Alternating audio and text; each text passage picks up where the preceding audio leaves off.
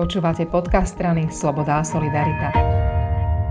To, že Saska je strana odborníkov, je známa vec. Známa vec je aj odvodový bonus, ktorý má Saska ako takú výkladnú skriňu už veľa rokov. A a momentálne je v kurze prorodinná politika. A možno sa o tom až tak veľa nevie, že aj prorodinnú politiku Saska rieši už veľmi veľa rokov. Najviac zo všetkých momentálne poslanec ASAS Peter Cmorej. Peter, prorodinná politika je téma posledných dní, pretože s ňou prišiel Igor Matovič. Pravda je, že sme ho o pár dní predbehli a vlastne aj o pár mesiacov predbehli. Áno, to je pravda. Ešte k tomu, čo si hovorila, tak áno, súčasťou odvodového bonusu, aj keď veľa ľudí to nevie alebo nebolo to veľmi v médiách, tak je aj veľmi výrazná časť a to zmena materskej, respektíve dávok do troch rokov veku dieťaťa ktorá je naozaj dneska veľmi zle nastavená. Ja som túto časť už asi pred pol rokom vytiahol z odvodového bonusu, upravil som ju na parametre dnešného systému a predložil som ju koaličným partnerom ako náš návrh na reformu dávok do troch rokov veku dieťaťa, kde aj ženy, ktoré dnes e, nespravodlivo materskú nedostávajú, tak e, by ju dostávali podľa ich predchádzajúceho príjmu, čo sú tisíce a tisíce žien, aj to každý rok. A teda tieto ženy sú de facto odsúdené v dnešnom systéme na relatívnu chudobu. Takže túto prorodinnú politiku, túto časť sme už predstavili pred niekoľkými mesiacmi. Postupne si to riešil za predošlej vlády a teraz po výmene vlády už si to znovu predstavil koaličným partnerom. Bude sa tým zaoberať pracovná skupina z ministerstva práce, z ministerstva financií. A ide o to, aby nikto nebol znevýhodňovaný, aby ľudia, ktorí majú deti, dostávali viacej peňazí, ale zďaleka nie len to. Saska rieši napríklad aj to, že nestačí dostávať príspevky, keď dieťa nemá kam chodiť do jaslí, do škôlky, keď sa rodič pri tom dieťati nemá šancu zamestnať, keď nie sú rovnaké pravidlá pre mužov, pre ženy. Skúsme vypichnúť také najdôležitejšie veci, o ktoré sa tie naše prorodinné opatrenia alebo návrhy opierajú. Áno, presne tak, ako hovoríš. My sme k tejto materskej, respektíve dávka do troch rokov pridali ďalšie dva veľké celky, ktoré sú veľmi dôležité pri tej prorodinnej politike. Lebo ukazuje sa, že štáty, ktoré iba že naliali peniaze do systému, že, že proste dáme vám veľa peňazí, im to v tej pôrodnosti ešte nepomohlo. A dôvodom je to, že tie rodiny častokrát riešia, že nevedia zosúľadiť ten svoj pracovný život s tým rodinným životom. A napríklad jeden z tých hlavných dôvodov je to, že nevedia umiestniť deti do škôlok, lebo tie škôlky sú nedostupné alebo sú extrémne drahé.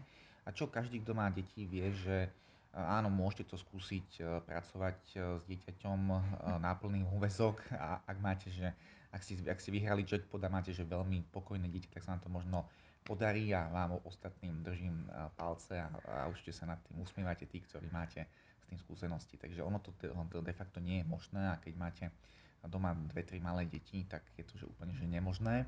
A preto ani materská dovolenka nie je, nie je dovolenkou a jeden z takých symbolických návrhov sme dali, že premenujme to na rodičovskú starostlivosť, lebo to je naozaj práca na plný úvezok.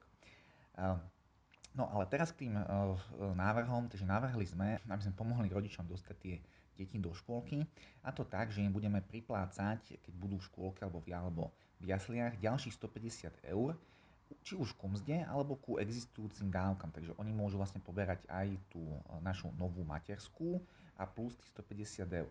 Nie, nie je to nejaký obrovský peniaz, nie je to však ani málo. Vieme, že v Bratislave napríklad stoja tie škôlky aj viac, ale aj v Bratislave sa dajú nájsť škôlky, už aj teda súkromné škôlky od, od tých 250 eur uh, mesačne. A uh, myslím si, že teda máme, ten, máme taký prieskum, že uh, priemerná uh, cena súkromnej škôlky, keď si zoberieme celé Slovensko, sa pohybuje okolo tých 250 eur. Takže uh, tým pádom my vlastne pomôžeme uhradiť viac ako polovicu nákladov a slúbujeme si od toho, že tie deti sa naozaj dostanú do škôlok a takto podporíme aj pro rodinnú politiku, lebo vychádza nám z toho, že naozaj je to faktor, ktorý ovplyvňuje rodiny pri rozhodovaní sa o tom, či bude mať ďalšie dieťa alebo nebude mať ďalšie dieťa. A, tá, a ten tretí celok je, že myslíme na tých najzraniteľnejších a to sú osamelí rodičia, ktorých je na Slovensku až 150 tisíc A opäť sme pri tom faktore, že starostlivosť o deti spojiť s prácou je naozaj náročné a títo osamelí rodičia potom upadajú do chudoby. Je to opäť štatistika, v ktorej sme jedni z najhorších v Európe, ak nie úplne najhorší. Takže pre nich chceme zvýšiť minimálne výživné až na štvornásobok, teda na 130 eur, takže na dieťa by mali dostať až 130 eur. Toto sú naše tri piliere pre rodinné politiky. Ja tam vnímam dva, dve také základné črty. Jedna je, že tie návrhy vychádzajú z podnetov, ktoré máme vyzbierané, zistené, ktoré vychádzajú z terénu, že to nie sú rozhodnutia od zeleného stola. A druhé, že myslíme na tých rodičov, ktorí nečakajú len na tie dávky, ale aj sa snažia, aj sa snažia zarábať, aj sa snažia nebyť vlastne len pricucnutý na ten štát, hej? Že, že prísť k tým peniazom aj sami. Áno, to je dôležité. Nechcem zachádzať úplne do detajlov, ale v tom tej, eh, tej reforme tých dávok do 3 rokov veku dieťaťa, tam je aj taká eh, malá, ale dôležitá vec, že podporujeme aktivitu. Kým teraz žena, ktorá eh, otehotnela a všetko nechala tak a vlastne 3 roky nerobila nič, mala takú istú dávku ako žena, ktorá robila do posledného dňa, kedy mohla pred pôrodom a potom ešte aj počas materstva, mali rovnakú dávku, tak e, e, tá naša reforma podporuje aktivitu, e, takže v podstate každý mesiac, ktorá tá, tá, ktorý tá žena odrobí, sa jej, pre, sa jej prejaví na tej výške dávky. Nie je to, že by sme ženy vyháňali pracovať, ale tým, ktoré sa snažia a ktorým to možno okolnosti umožňujú, prečo by na tom nemali získať.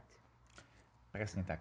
A ešte, ak môžem, tak ja si aktívne dám jednu tému a to, keďže no, pán, pán e, minister financí predstavil e, daňovú odvodovú reformu spojenú s rodinnou politikou, ktorá tá, tá daňová reforma, tie základy sa veľmi podobajú na odvodový bonus, tak ja nám prihrajem na našu saskarskú polievočku troška. Odvodový bonus je veľmi komplexná reforma, ale keď ju akože chcete vysekať na takú tú úplnú podstatu, tak tá podstata tej reformy je, že, my, uh, že je to jednoduchý vzorec na výpočet, ako sa od uh, nepríjmu dostanete k príjmu. Že tam máte jednu daň, jeden odvod, proste je to len vzorec. A aké čísla dosadíte do toho vzorca, tak to už je na tú politickú debatu. My sme tam dosadili nejaké čísla, pán minister financí tam dosadil obrovské číslo pre uh, deti.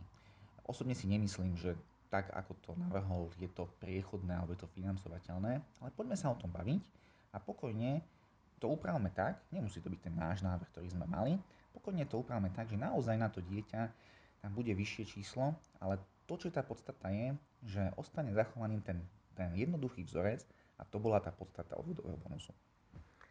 No, bude to určite téma, o ktorej sa veľa budeme baviť a o odvodnom bonuse sa veľa ešte bude rozprávať a, a je možné, že sa to bude musieť pre pokoj v rodine volať inak a že tam možno vzniknú nejaké kompromisy.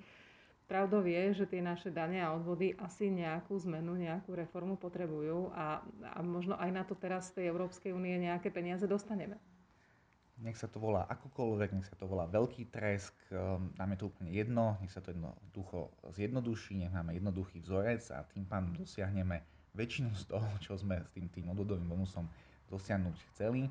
A áno, je možné, že teda, alebo pevne dúfam, že napríklad na, na, na úpravy informačných iných systémov tam bude potrebných pomerne veľa peňazí, tak na to by sme z Európskej únie tie peniaze eh, mohli dostať.